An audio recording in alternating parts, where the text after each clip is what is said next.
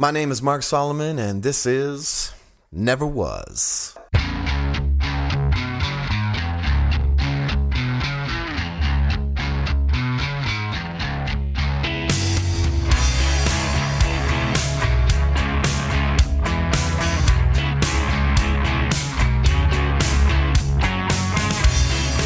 I never was a magazine editor. In fact, never even a journalist. I know, I know. Shocking. Uh, this makes the fact that I'm hosting a podcast kind of ridiculous, but I really don't think anyone cares. So we're just going to keep going, okay? We're just going. We're going. See, I'm more accustomed to uh, the other side of it. You know, I, I I get asked the questions and then I give the answers and I try to be entertaining or whatever. I'm not used to this other thing, and uh, I'm not super great at it. maybe, maybe someday, but I don't know. I'm not a journalist, so what do, what do you want from me? Okay. Okay, tonight's show is a little bit out of left field. I know, I said it last time. Uh, the plan was to, to uh, post up the Celldweller interview. But what have we learned, boys and girls, about man's plans and God laughing? Okay. What happened the last time I said the next show will be Mike Lewis? Yeah, it didn't happen. The truth is, the Celldweller show is uh, it's having pretty major surgery. Okay. We hope for the best. It's a fighter. And uh, that's the best we've got. What? What is. Okay. Yeah. We will get it done. Okay. We will get it done. Um, hopefully next week. I'm not promising anything. Uh, until then, I kind of have a surprise for you. Okay, I want to ask you a question. Do you remember the first time you saw Living Sacrifice on a magazine cover? Uh, MXPX? Underoath? Zao? Demon Hunter? Norma Jean? Five Iron Frenzy? POD? Or, or back in the Dark Ages, The Crucified? So which was it? Spin? Rolling Stone, you know? Alternative Press, maybe? Uh, Revolver? covering, you know, those those magazines that cover rock and roll and all the rock and roll, right? Because that's what they do, right? Oh, I'm sorry, none of those. Yeah, that's right, none. Now, see, the thing is, I'm betting the first time you saw any of those artists on the cover of a magazine, it was on the cover of HM, uh, once known as Heaven's Metal. That's right before there was a MySpace, Friendster, Friendster, before there was Facebook, before there was the Facebook uh, 90s Christian music recovery page or the, the old school tooth and nail page, before there was any of that, there was HM. I mean, as I was writing this, it, it occurred to me. For years, the only published magazine that covered an entire community of, of bands, I guess. I don't know how you'd say that. I mean, there was metal, there was rock, there was punk, there was hip hop, there was. Before anyone covered all this music that was made by Christian people, or before you could read about it from, from anything other than a zine, it was only HM. They were the only ones who cared. They were the only ones who cared about the labels who put out the music. They, they were the only ones who cared about the fans who listened to it. Think about what that means. Whatever the market, it doesn't matter, you know. A ton of music, some of it really, really good, was ignored by most printed media, and by default, all media. The fact is, for a long time, if you wanted to read about Zao or Scaterd Few, Tooth and Nail, Five Minute Walk, whatever, you had to get your hands on the latest HM, and that was all there was to it maybe you know okay maybe they didn't have the big huge budget and the glossy covers and the circulation into every single store but man they did everything they could you know and if you're if you're really fair about it they did something for uh, for us meaning us the bands us the fans us the writers, us the labels, whatever. They did something for us that no one else did. And uh, the great thing is, is they did it all for the money. Hmm. Well, they did it all. They did it all for the love of the music. You know, the truth is, is they're. You know what? Let's get into it. My guest can talk. He can tell you why he did it all why he created this magazine and, and why he worked at it for so long and so hard for really very little in return. My guest for episode 10, uh, which is kind of a big deal in and of itself, is uh, the creator and publisher and editor and at times artist and writer and, and reporter Doug Van Pelt of uh, HM Magazine.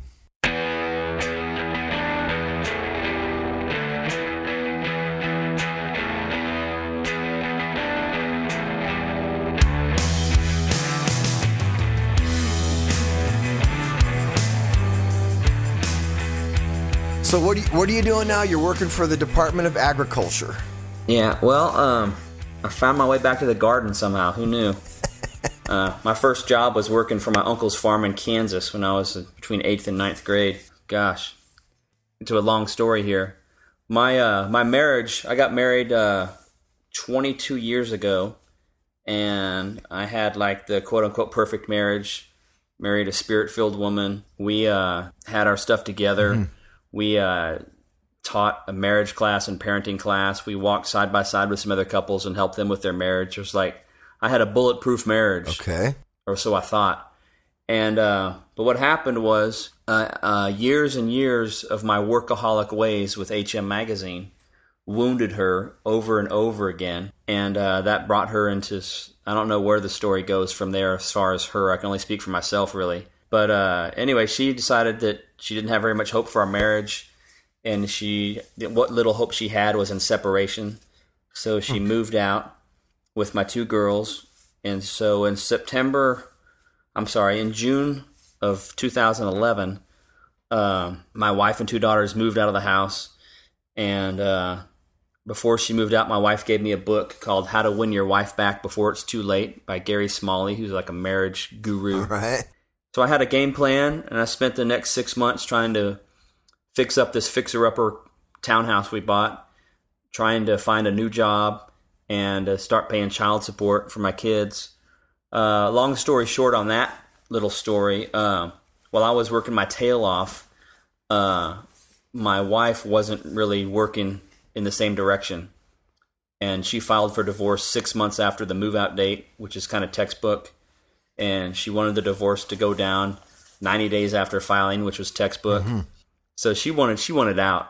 And uh, anyway, she kind of looked at HM magazine as the mistress I had an affair with. You know, there wasn't uh, infidelity there, but as far as she felt like I was devoting too much time to the magazine than than her and whatnot, and that was her story. So uh, I kind of knew instinctively that I needed to do something with HM magazine, and I needed a new job.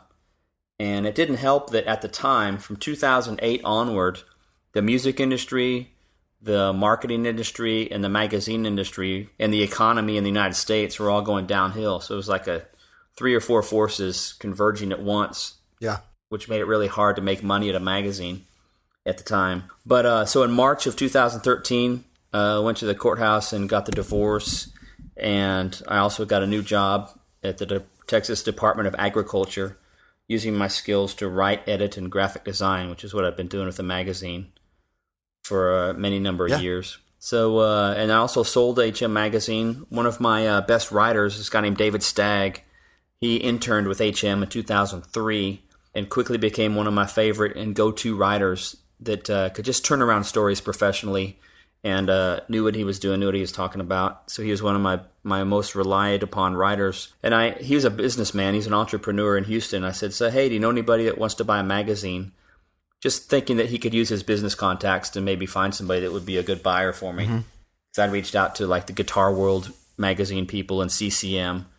Um, hadn't really found any buyers or much interest. And he goes, "What? You want to sell? Let's talk." And so ended anyway. He ended up wanting to buy the thing. Mm. So the month the month of March 2013, let go of HM Magazine, got a new job, and had my marriage end in divorce. So it was a big month. Wow, man.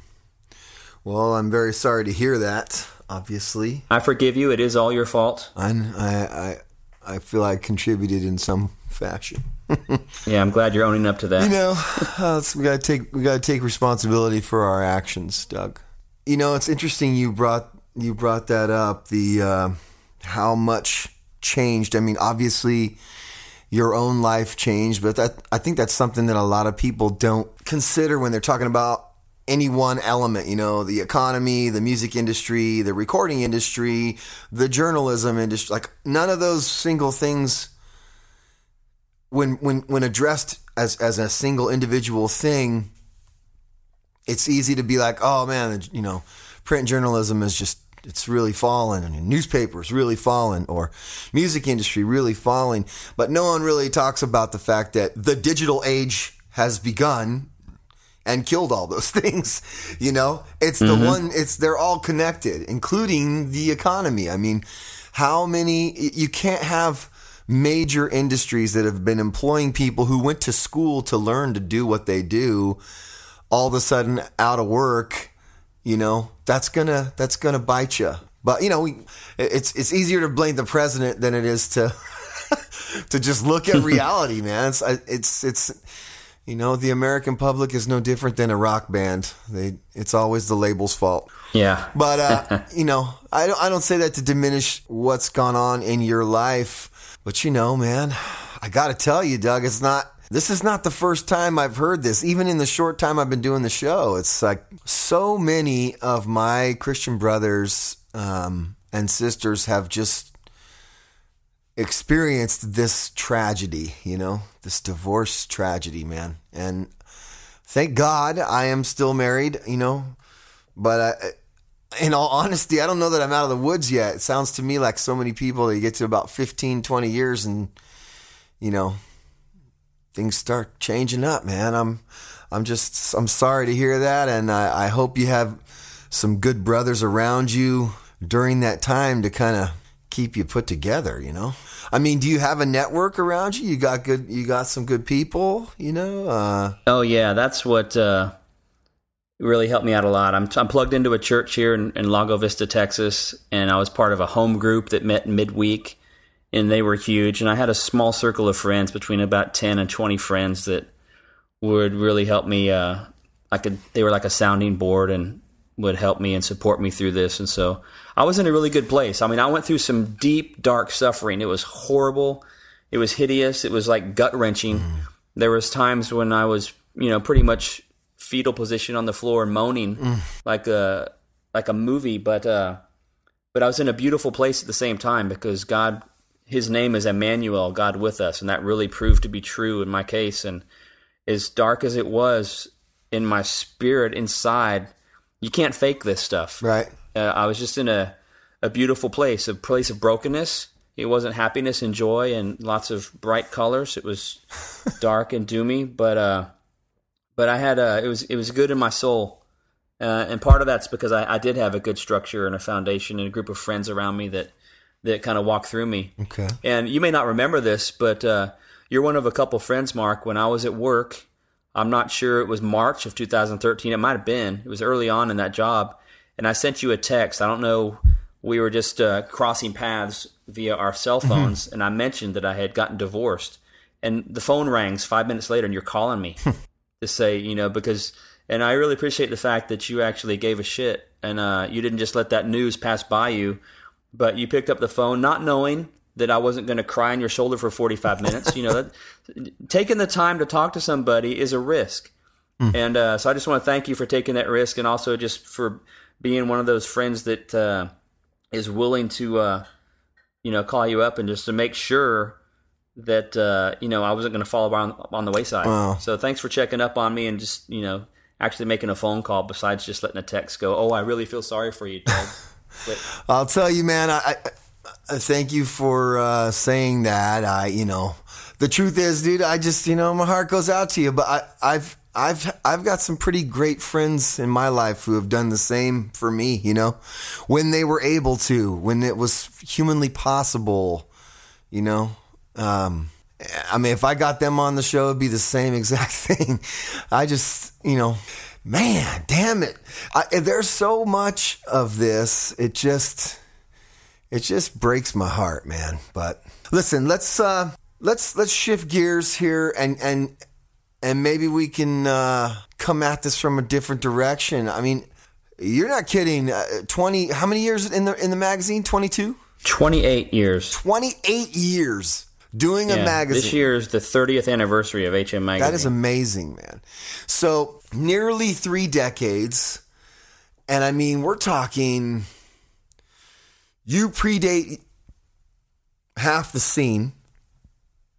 You know, were you um? okay, I was just the other day. I was uh, I was I got a a, a letter from my my auntie from uh, Oregon, and I don't know how she came across this, if she bought it when it came out, but there was a big article in uh, Heaven's Metal uh, about the crucified, and we were on the cover, and you know, I'm sure she was very proud. She's, you know, Issue 32, 1991. issue third. You know the issue? Holy! Yeah. Did you review that? Come on. No, no, I didn't. Sorry. Wow. I'm unprepared for this interview. Wow, Swinging man. from the heart here. Uh, I loved that piece, uh, all those big pictures and stuff. We were so excited to finally get some exposure, you know, and you know, um, uh, I don't know. I was, I, I, I crack up when I see it because, you know, we used to make fun of all those metal bands back in the day, and, and they all had their little outfit that they wore, you know, a little matching spandex. I bet you did. Uh, in fact, uh, the guys and I, we were at uh, like a, an amusement park um, watching. It was like, you know, Knott's Berry Farm or Magic Mountain, someplace in, in, in LA. And it was like a Christian rock night thing or something. And, um, you know, we probably went down to see the Altar Boys, but also to see this this band Bloodgood that we had heard about. And uh, I, it was not my thing. But uh, but Greg, you know, as you well know, Greg Minier was always the metal guy, and uh, you know he really wanted to see them. I remember he had that shirt. Uh, that shirt, his, the Bloodgood shirt, appeared in multiple uh, crucified promo photos, and uh, and uh, because we had never heard of them before, we we just kind of heard like a little mention, and we were still looking for that like the like the gnarly, you know, maybe a speed metal band or something that was, uh, you know, in the community and that we, I don't know, that we could kind of get behind. And so we heard about this band, and, and of course they, you know, they were not a speed metal band by any means, as you know, substantially different style, but um, we were still kind of in awe, like, dude, these guys are like a rock band, you know. I mean, I, we went to see the Altar Boys, but the first, the very first um, crucified show ever, or, or the second crucified show ever, was with the Altar Boys. We that that mystery had been debunked, you know. But still, these these metal Yeah. bands, they were so so fascinating. And anyway, the, the point I'm getting at is we get to the to the show. You know, you can just march all over those those amusement parks, and uh, Greg saw the the trailer for Bloodgood behind the stage, like where where the park had them set up for their little dressing room and all that.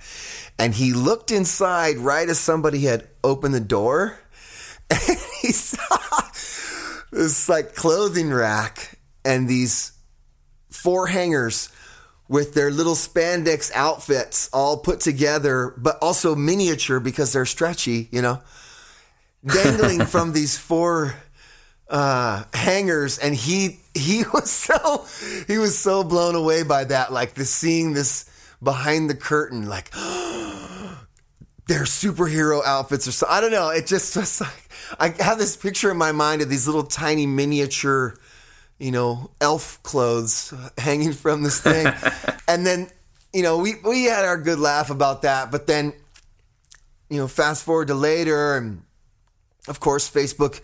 There's pictures, you know, floating around all the time, you know, from press like press releases or whatever, and people drop some old picture that they saw. And we just saw a crucified you know, photo, and there's Greg in his Elgato T-shirt, right?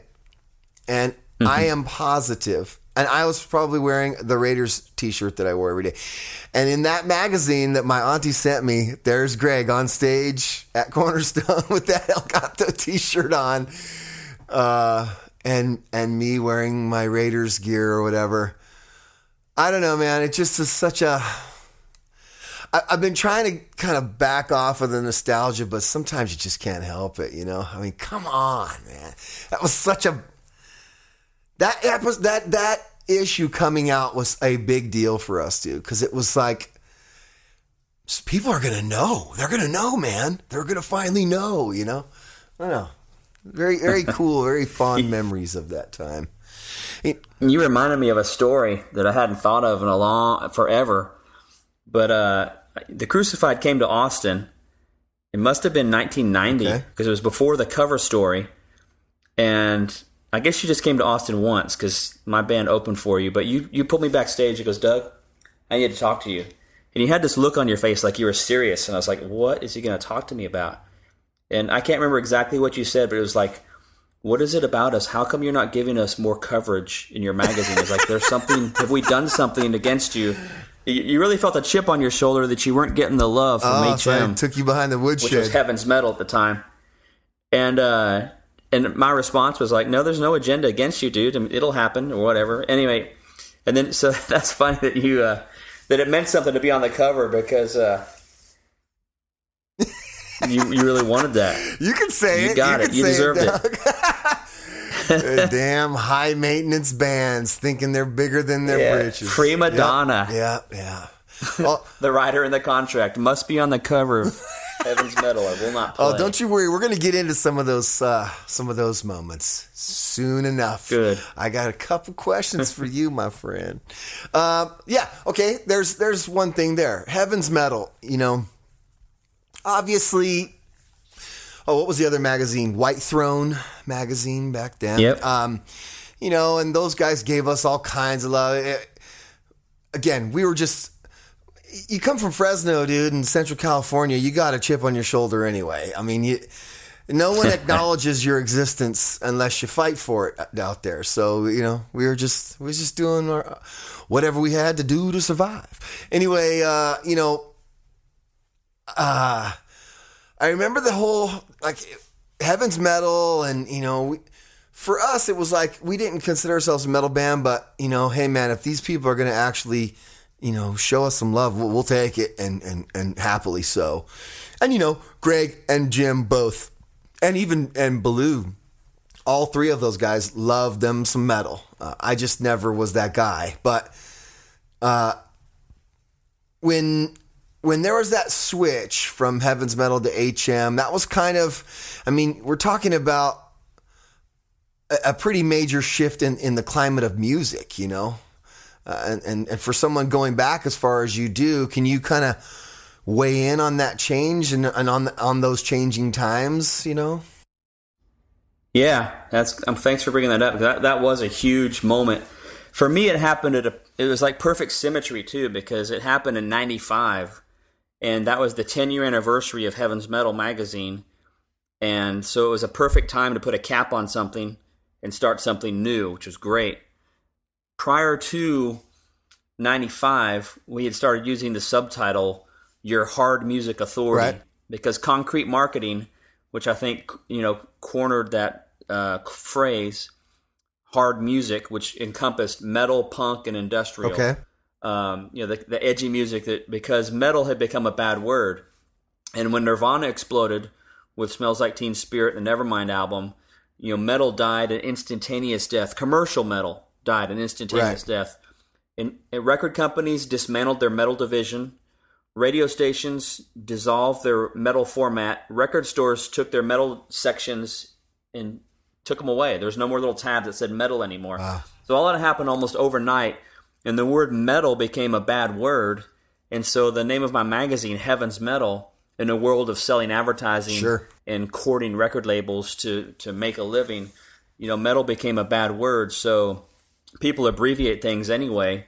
And like Australians, they'll abbreviate the word family. They'll call fam, and the university's uni. and so we were people love to abbreviate. So we were called HM for years. We started using the phrase "Your Hard Music Authority" for a couple years, and so in 1995, um, I changed the name. What's funny is this this, this one character who's a kind of a weird character from the past. This guy named Michael Sean Black worked for Frontline Okay. Records. Kind of a squirrely character. I was uh, I traded some advertising uh, space in Heaven's Metal for studio time at their offices to use their video toaster equipment and their their setup to do some video editing because I started getting into video magazines and doing like a 60 minute rock show documentary style with interviews and segues into a, inter- a video and Sure. so I was using their facilities late one night, and he comes in and he says, "Hey, Doug, you should really change your name of your magazine to HM." And inside, I was like, you know, I was pissed off. Really? Was at, at the idea of changing the perfect name, Heaven's Metal. It's like a God-given name for Christian heavy metal. There couldn't have been a better name for a Christian heavy metal magazine than Heaven's Metal. And so for the, and I kept it all inside. I internalized it because I didn't want to scream at him or cuss at him. But I thought, how could you say that? but anyway, the idea obviously gnawed at me, and and and over time, when that one or two years period where metal it just was just like a weight around my shoulders, it wasn't helping me as much as it was hurting me. So uh, I'd shortened the name to HM, and I had the 10 year anniversary issue in July of 1995.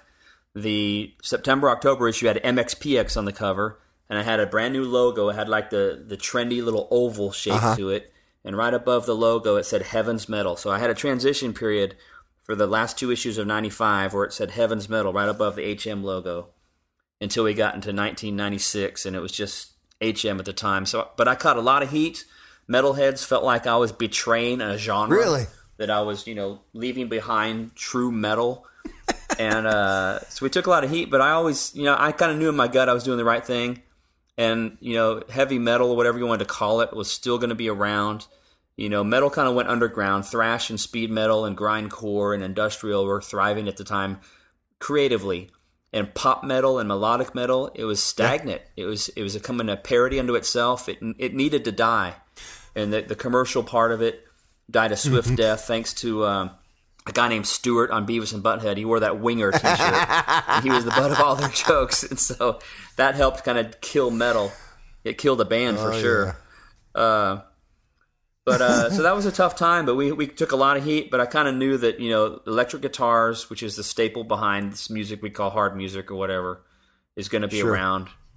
There's no, nothing's going to kill it. It just changed names for a while. Well, I gotta say, I first of all, I was glad to see commercial metal die because I hated every second of that crap. Uh, that was brutal, and I laughed hard when Stewart wore that shirt. so I got, I felt I got that joke nicely, but I also, yeah, I gotta hand it to you, man. That was a pretty savvy move because sometimes people don't see that. You know, I talked on an, on an earlier show how a lot of times I don't see the big picture. You know, I thought that was, you know, maybe somebody mocks, maybe somebody feels betrayed or whatever. But I think deep down, anybody could see that that, that was a, a necessary move, and it ended up playing out pretty well for you because not only did it did you remove that albatross, but you also opened up the gates, man, for all kinds of different bands who were never going to get a chance to be heard. I mean, or, or, or read about or seen or whatever. I, you know, I mean, look, you, you grow up in, in, in our generation, you grow up wanting to be on the cover of Rolling Stone, you know, that the residual of that is still there. Or if you're, if you're really feeling kind of, you know, on a next level, you might get on Spin, right? Uh, uh, Now those two magazines, I mean, Spin, I don't even know if it still exists, and Rolling Stone is essentially a political magazine to this point. I I don't know that anybody True. goes to it for music, but you know, I think um, not to say that they aren't. I mean, they're still Rolling Stone, dude. You want to put a, do a thing about me and Rolling Stone, I'll flip my lid. But you know what I mean? Like, Sure. uh, uh, for for and this would go for any any uh, subgenre or, or I hate to use that word because I don't think it applies, but any community of bands of, of music and any groups of people that are playing, you know, playing music on on any level, they want to they want to have a chance to be heard, and I just, you know, for you to open the doors like that. At the end of the day, that is exactly what you did, and I mean, man, think about it. Where where is where is MXPX? Uh, where are their fans going to get to read about them if there is if if Heaven's Metal hasn't made the shift to HM? Where Seven Ball or whatever any of these magazines that kind of came and went. I don't I don't see it. You know. Um, I just thought it was cool. I thought it was a cool move. You know. Yeah, we had Starflyer 59 on the cover Yeah, for man. crying out loud. That's big. You know. That's and We had a really cool poster of Jason Martin in the 10th anniversary issue of Heaven's Metal.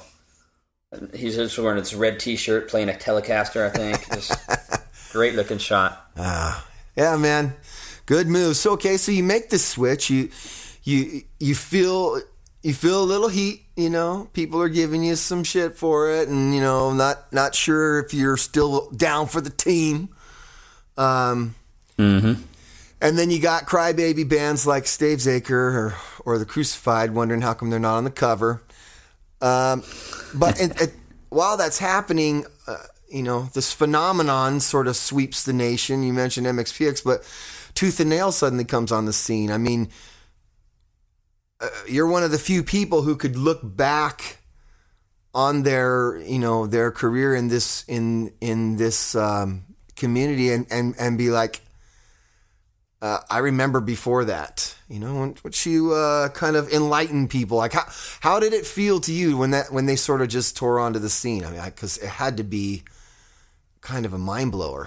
It was pretty cool. Uh, I remember Brandon Ebel worked for Frontline for a while. In one of my video magazines, I was uh, videotaping Mortification on stage at Cornerstone. I guess Tourniquet let them have about 15 minutes of time, and they came out there and played. And at the end of their Mortification's little five song set or whatever, you know, the crowd screaming for more, and Brandon Ebel's going, "We want more!" His voice is cracking. He's screaming right in my camera. I had it right in his face, and uh, that spring of 94 he approaches me on the telephone and says hey i'd like to buy i'm starting a record label called tooth and nail.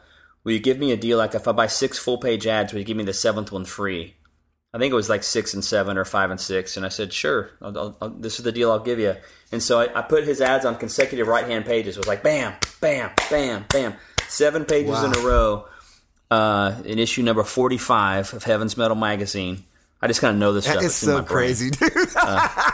I mean, I get it. And, you know, uh, I, I know, I know track seven off of an album from three records ago, but I still think it's crazy. Cool. That's awesome. Keep going. Yeah. Uh, so that's how I got to start, and uh, you know, we started covering his bands.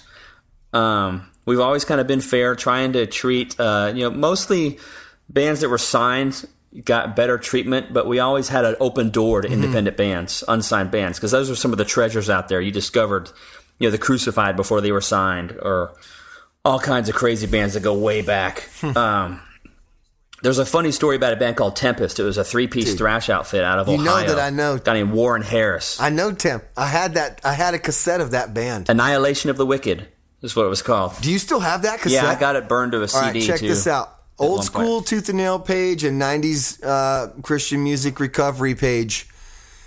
There's a gauntlet right there. Let's see you post that up on your page somewhere. Tempest Annihilation of the Wicked. Oh my gosh, I had completely forgotten about that band, dude. You want to hear a funny story? Is uh, they were quickly, you know, circulating the underground. And back in the day, kids, before you had music sharing, you guys did not invent this stuff. we had a thing called mixtapes. Yeah, baby. and you get your cassette player out there and your vinyl and you're recording these cassette tapes, these mixtapes. You make a mixtape for your girlfriend. This is how I feel about you. And you've got, you know, 60 or 90 minutes of songs devoted to this person. There was an art to and it. And that's how we traded music. yeah. So I would put together a mixtape and send it to a friend of mine in the San Francisco Bay Area or Fresno or whatever. And a week later, I'd get a cassette back from him. Maybe two weeks. You have to wait a long time to get your music in. But this band Tempest, you know, circulated quickly through the underground. And this record label out of uh, Pennsylvania named Pure Metal, which is a sub label of Refuge Records, somebody at the in the executive staff, you know, just some bozo running a record label, heard about the band, told one of his A and R guys sign this band. So he goes through the demo tapes that came in. There's a band from Tempest from Indiana, and he he sends him a contract and signs him. And Jamie Rowe, who went on to sing for Guardian, Okay. he was in a band with his brother Mick Rowe, and they were called Tempest, and they got signed because Pure Metal Records thought they were the You're Tempest. No, they sent him a contract sight unseen No. and signed Tempest, thinking that they had gotten the thrash band. Oh my gosh. And meanwhile, at the same time, that's a huge story. That It's is crazy. huge. And what But Warren Harris, what happened to those guys? What happened to the good band? I mean, I'm sorry. I don't mean to be offensive. yeah, that's where I was going to go. The good band, it was fronted by this guy named Warren Harris, which is kind of like a you know this really tall, large African American heck of a bass player, singer, Yeah. vocalist. He he was playing bass for Ernest Angley, Angley, Angley, this TV evangelist guy that was kind of obscure but had his own little market and his flock out there. He played worship bass for his TV show, and he got on this kick that rock music was the devil's tool, and he Oh, forsook no. his uh, his abilities and his talent and his calling to be in Tempest. And so for that f- about four or five, maybe longer period of time, he put his rock and roll thrash metal chops on the shelf for the Lord, and he didn't want to have anything to do with the scene. Right at the at the peak of their you know popularity, they could have broke and been pretty darn notorious. That, that I remember hearing Yeah. that thing going, this band's actually legit, you know. Yeah, yeah, I wonder how I would Yeah. feel. I haven't heard that probably in 30 years, so I have no idea. yeah. I'll send you some MP3s. That would be amazing. Uh, wow. And then all of a sudden, as a result, I don't know if you heard my episode about allmusic.com, but there's a Guardian swatch on there, and uh, nice. my feelings there, whatever. Um, wow, man. I, have you uh, have you heard from that guy ever since then? No, I've thought about him lately. I need to reach out to him. I, I heard about him at some point in the last 15 years out of the blue somewhere, but it's been forever. Wow, man. What a gut punch. oh, and well, I'll tell you though, uh, not not that he really missed a whole lot from pure metal because they sure did jam up a bunch of bands, including my own. Yeah. I think that I think that label sort of did the the uh, the Baltimore Colts thing and folded up in the middle of the night and split. Like it was definitely uh, it was a definitely a very shady move. Yeah. Man, all the accounting. Wow, dude, put CSI on the case. Anyway, um, Do it. okay, so before we go any further, I feel like, and I, I, if you lived in Southern California, this isn't gonna. You won't understand why I'm concerned about this, but everywhere else in the country, I mean, I mean, dude, listen, I, my band has been celebrated. Both of my bands celebrated on a lot of levels, and I'm very grateful. Right. Just now, we just devoted, you know, five minutes to a band that never actually got off the ground beyond a demo tape, right? But there was one band that I still, I, you know, obviously they've a lot of things have happened since then, but I- just always felt like Vengeance, in in terms of uh, of relevance and and kind of groundbreaking position, I still feel like they don't get the props that they deserve. Now, maybe if Dave Lombardo was playing drums, I mean, I, you know, with the uh, if the double bass pedal was faster, maybe somebody would have it'd have been different. But you know, Yeah. I love Glenn, so I don't care. You know, I just like I loved those guys so much, man. And I, you know, Roger and I, Roger Martinez and I were never tight bros. Although he did contact me after the Crucified broke up wow. and wanted me to like he took me to, to dinner at this place called the Bicycle Club in in Burbank, California, with a couple other guys, and he's like, "Bro, Warlord Records. we're gonna we're gonna do something completely different, bro. I want to start a band. We want to start a new band, man, and you're gonna front it, bro. Like there was like this whole thing, and like I didn't I didn't like Roger. He, he just kind of gave me the creeps, and I never. And it's not because he was a Satanist. I still don't think he's a Satanist. I just think he was a showman who, you know, the show ended. But those other dudes, like Roger Martin and and and Doug Thiem, Glenn, Larry, like those guys were so hugely influential on so many bands. And I just, you know, I know they were in Die Happy and all that stuff. I just, I don't know that. Um, I feel like the street cred of that band should be a Yeah. little bit higher. you know what I'm saying? Like it's just, and you know they had some of the same problems we did. Just some really weird timing, some really bad artistic decisions. I, we both came out with records at the same time.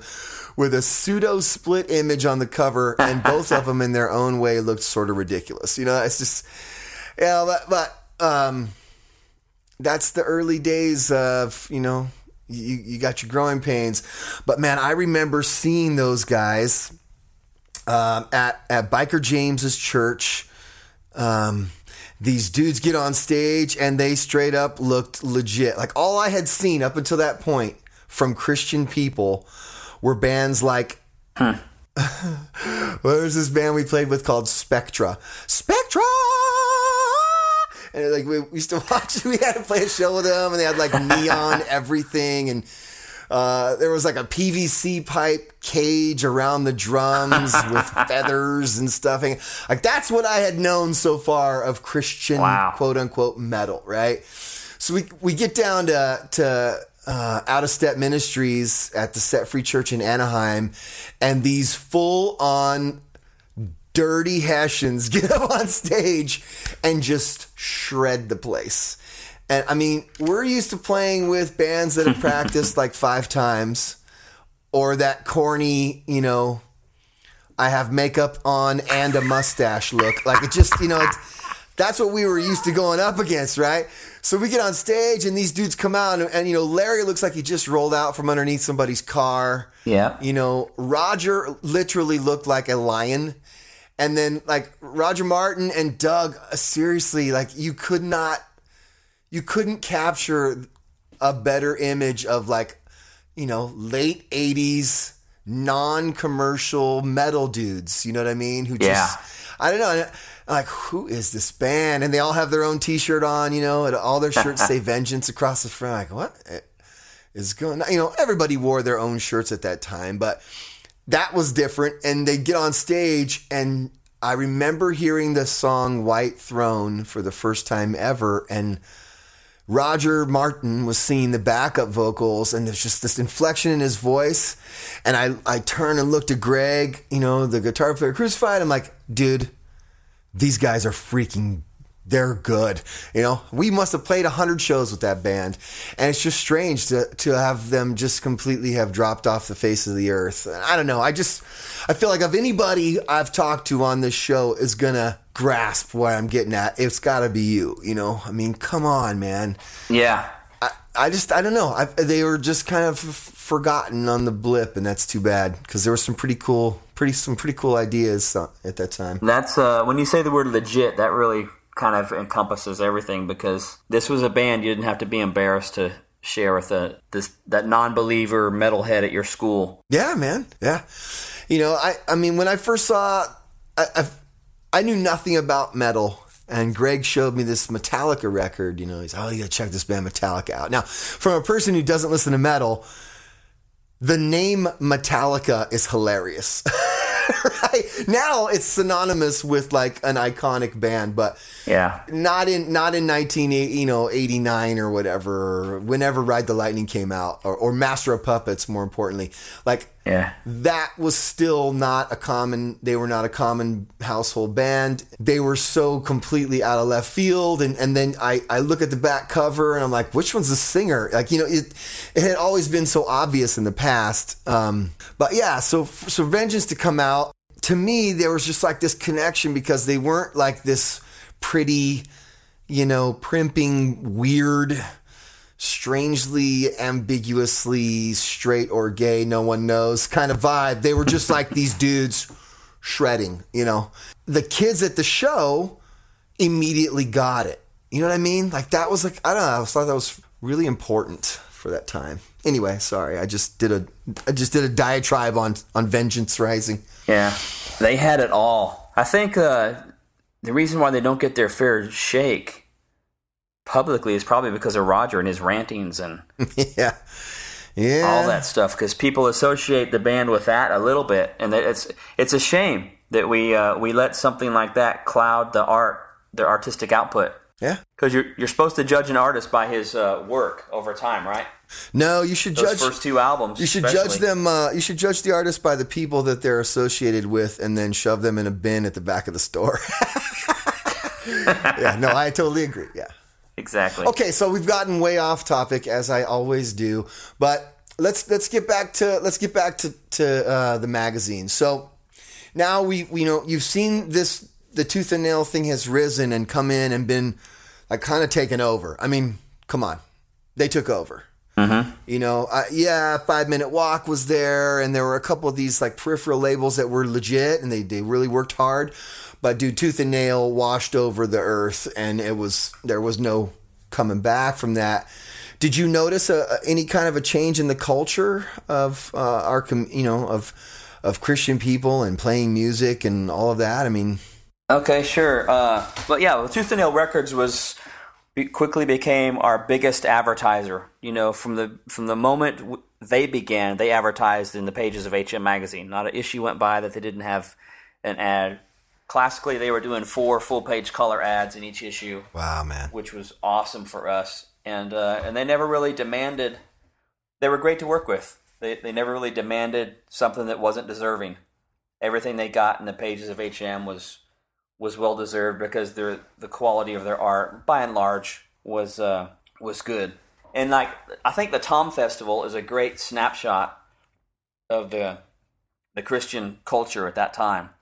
You had uh, musical styles. You had you know lo-fi, uh, folk music, acoustic based music that was as much of a rage as you know four four time Right. punk rock snare drum hitting Oh, yeah. fast music and, and metal. So and we were embracing all of that. We were you know reviewing albums and doing articles on Danielson family, uh, five minute walk type bands and whatnot. Uh, so yeah, the, the, the floodgates were wide open as far as you know image, sound, and the culture. And it was kind of uh, I think one of the things people may not give a lot of credence to is the really good byproducts of the punk rock revolution was stripping away the facade, stripping away the, the stage performance or the stage persona.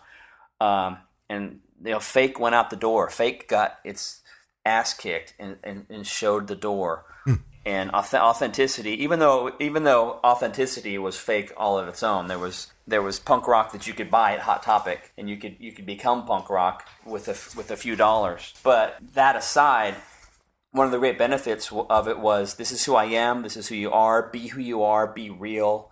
Uh, don't put on a show, don't fake me out. Um, so that kind of spread through the culture. Uh, you could see it in the in the clothes people wore. They didn't really dress up for shows anymore. They didn't try to be something they weren't for the most part. Um, and stylistically, you know, and people wore the same clothes they wore that day as they do on stage. Right. So that was kind of a breath of fresh air, and that was kind of part of the culture that I noticed and I liked and I embraced. You know, the do-it-yourself phenomenon, which was huge in our scene anyway. right? People were always sending us cassette tapes through the mail. uh, CDs started becoming in vogue then. You could you could get a CD burner, which was still kind of new technology, Right. but you could get um, anyway. So you know, the floodgates were opened in a sense. Uh, and this was like pre-internet, really. I mean, you had the internet, the internet for email, and you, there there was some surfing you did on the web in 1995, but not every single advertisement had a URL at the bottom Right, right. like like slowly happened over time. Those are just some of the changes I mentioned. Yeah. Did you notice a change in in the fan base at all? Like in their in I don't know, an, any kind of a different attitude or a sea change of I don't know. I hate to use the word vibe, but I can't really think of anything else but that. You know, like put it this way: compare like uh, Cornerstone pre Tooth and Nail to Cornerstone height of Tooth and Nail, and I to me there's just it's a completely different vibe. In some ways better, in some ways you know not better. But um, I don't know. I just always wonder how how everyone saw that kind of happening because you know we all kind of experienced it in our own ways. Yeah. I, I was just talking about like you know the other day uh, when when uh, what the heck was that guy's name? Peter King. You remember that guy, Peter Oh, yeah. King, and Yeah. Dakota, Motor Dakota Company. Motor Company and all that, and sort of like the end of of the crucified and the mortal era, and and you know like that kind of early '90s. Um, Tooth and Nail hasn't come on the scene yet. I mean, you go to to the festival and it would just be every different kind of style of music and and all over the place. Charlie Peacock and you know Adam again and whatever, and not necessarily all stuff that I loved, but some of it I I really enjoyed and kind of was a nice little change up, right? You know, you fast forward 10 years and um, really there is very little diversity in the style of music. You know, there was just a lot of hardcore, a lot of ska, a lot of straight up indie, you know, but I just didn't see the same diversity that I had seen before. And, you know, maybe that was just because uh, people got tired of playing that music. I don't know. But uh, I don't. Did you did you feel that at all, or for you it was just like, hey man, it is what it is. You know, the music is there. Yeah, I was right in the thick of it, and I can't say that I've articulated how to describe what I saw when I was going through it, but diversity was a huge part of it. It was just, it was very diverse, um, and it was comfortable. You didn't have to be um, like anybody else. No, man. So different differences were appreciated, which is a beautiful thing. I mean, dude, I met my buddy uh, Rene Vasquez, Peace 586. I met him at Cornerstone. We hung out the whole time. Uh, You know, I went to his shows. Like, it was to me, it was just it was a little freer. I don't know. I feel like it was there wasn't as much of a scene per se as there sort of became later on. Although I will say, I mean, at the very beginning, man, uh, it was amazing. I mean, seriously, you, you all those bands, everyone was so excited about this sort of thing happening, and then you you uh, you know you you you get into it, and and um, and suddenly everybody has a shot. I don't know. Thought I thought it was. Uh, there was definitely a couple years there where you where you thought we were all onto something something kind of amazing. But anyway, Yeah, it was a phenomenon for sure, and it's kind of cool that it happened in the realm of Christianity. Yeah, I think I think that's legitimately a, a, a nice little claim. You know, so okay, we mentioned earlier. Um, you know, it seems like a, a, a constant theme here. This constant theme of change. You know, obviously in, in the early aughts, you know, the music industry changed and um, and everything did. You know, music, journalism, uh, literature, everything changed. And uh, I'm sure that you felt that right at the roots. You know, what was that like? I mean, do you remember that that time frame? The early aughts or the mm-hmm. late aughts? Like t- 2002, 2005, in there, really the world is kind of recovering from 9 11. Yeah. And a lot, you know, the, the Napster thing is suddenly sort of rising up. And I don't know, music is, is just in, in, a, in a major state of flux before it had, had full on switched over. I mean, Yeah. we went through a major change at that time. Around 2000 and 2001, I had hired a managing editor named Jason Dodd, who was from the Pacific Northwest, and he helped rekindle my love for journalism and the, and the, and the written word and helped me take my music journalism um, and my rock and metal journalism to a more serious level. And so that was kind of a, a cool renaissance for HM Magazine. Then his replacement, instead of replacing him with another managing editor, I replaced him with an art director slash managing editor, and I hired this huge visual graphic design talent named David Allen. And he came in. The first thing he did was he redesigned the magazine, but he also gave us a new brand. So we had that that very British, very UK looking big red swash. yeah, the layout and all that block was. letters. Yeah, I remember that. the layout got better. He gave me a great template. So once he left, I was like I was like Barry Switzer, and I, I could win a Super Bowl by just not screwing up what Jimmy Johnson had left behind. And of course, you have to get a Cowboys reference in there, which I I uh, I have no problem with whatsoever. Thank you very much. So that was a good uh, a good time period of change for us, and I think we were doing pretty well at adapting to you know the change that were going on. We were you know one thing we've kind of always been, I think, through most of the thirty years of HM Magazine is one of the people. And so I was just, you know, into the digital age like everyone else and was experiencing life with my readers. And hopefully the writing reflected that and people felt that. Uh, we went through some interesting changes around that time where we had some outs with a Christian uh, distributor called Lifeway. Somebody came into a Lifeway Christian bookstore, which used to be called the Baptist Christian Bookstore, but they were smart enough to take the word Baptist out to appeal to more Christians. Mm-hmm. Somebody came in there and they showed them an ad for As I Lay Dying, Metal Blade Records, metalblade.com. Have you been to this website, metalblade.com? you know, this is not representing Christianity. So the Lifeway which represented 500 copies of HM magazine throughout their stores across the nation, which isn't a lot. They decided that's it, Doug. We've had enough with you. We didn't like the uh, illustration you had of the impaled person. In 2004, I did an article called "The Ugly Truth Behind Christian Rock," and I took 19 years of my experience and knowledge and dumped it into that seven-page article, which pretty much was just there's a small window of time for a Christian musician to do something. It's from age like 15 to 22 and then it's then it's over. You need to get a real job unless you have blown up by that time. Uh-huh. That was kind of the gist of the article. But we had this impaled guy, like his torso was cut off and severed, and a giant pole was holding him up. And Lifeway hated that, boycotted that issue, did not take, you know, returned all 500 copies of that.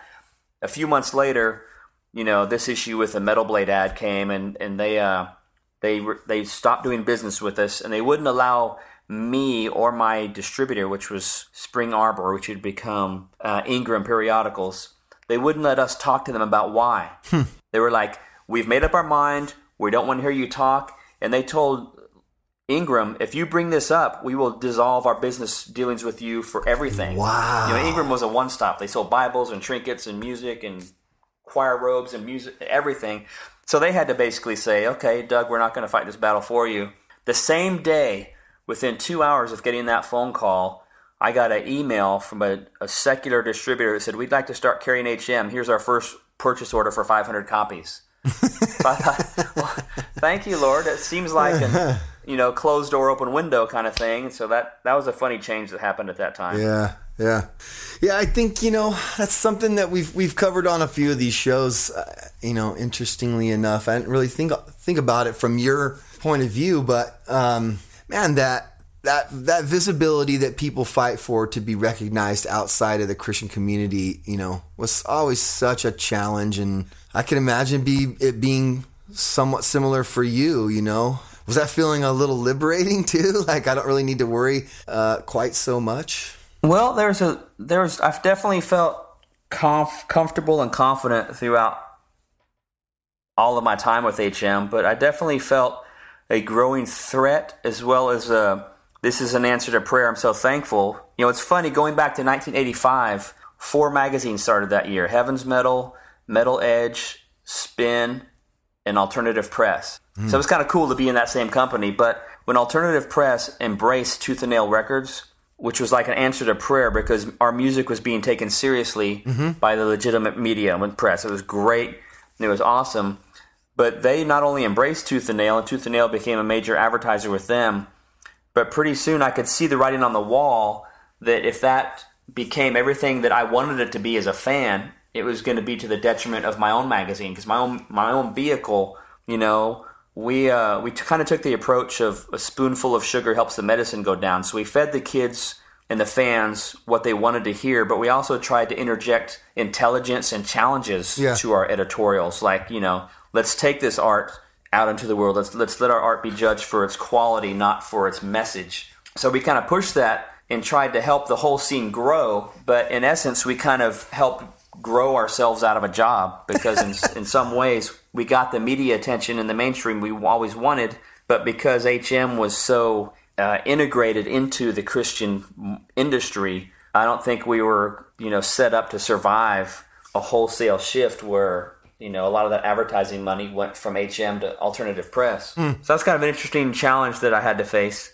But yeah, that, that, and that whole phenomenon was was kind of cool. And, and Christians in a band and Christian rock versus art made by Christians. That was kind of a silly debate, but it's also an intelligent argument. I just think it's just silly that anybody would have a problem with it. Right. I think that's what's silly about the whole thing. Um, that that came at a, at a you know, something we've always wanted. Like people like you and me, we, we dreamed about days like that, and now we've seen it. Yeah. We've seen Christians have their art accepted for the, the quality of the art alone, and been embraced by and large. A lot of bands have seen that happen. So, sure. in one way, that was kind of the you know set HM back a little bit, I guess. Well, or maybe in a one way, uh, in, an, in in another way, you sort of helped that happen, which you know, on behalf of myself and uh, and anyone else who agrees, thank you. Because uh, as I mentioned earlier on the show, man, I mean, you're just trying to get your stuff out there, and you want people to see it and hear it, or or and and tell you if it's good. You know, respond if it's good. And uh, listen, it's easy when you're the only store in town. Everybody's got a gripe, right? Mm-hmm. And uh, and I've had my gripes with HM clearly, as I felt entitled to take you behind the woodshed at one of my shows.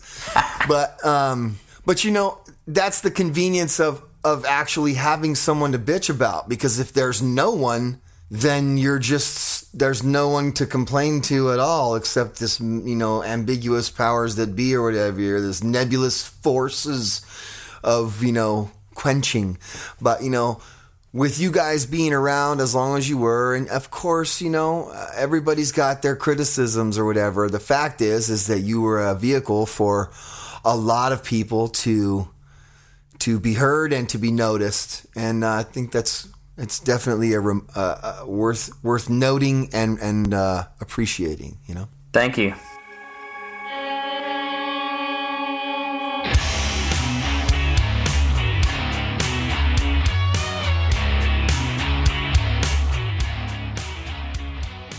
And there you have it, ladies and gents. My old friend Doug Van Pelt. Thanks to Doug. Thanks to Doug for uh, for caring about the bands um, and caring about the fans enough to do what you did for all those years.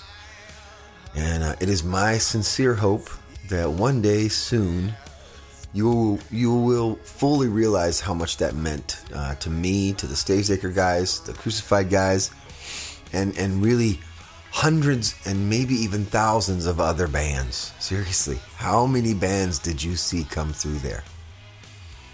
I just I want to say thank you, and I and I think a lot of other people, especially now as we've grown a little bit and, and saw what it meant. I, I'm sure that I speak for for many many more and saying thank you for everything you did for all those years. And uh, as a Raider fan, I say to you, uh, as gently as possible.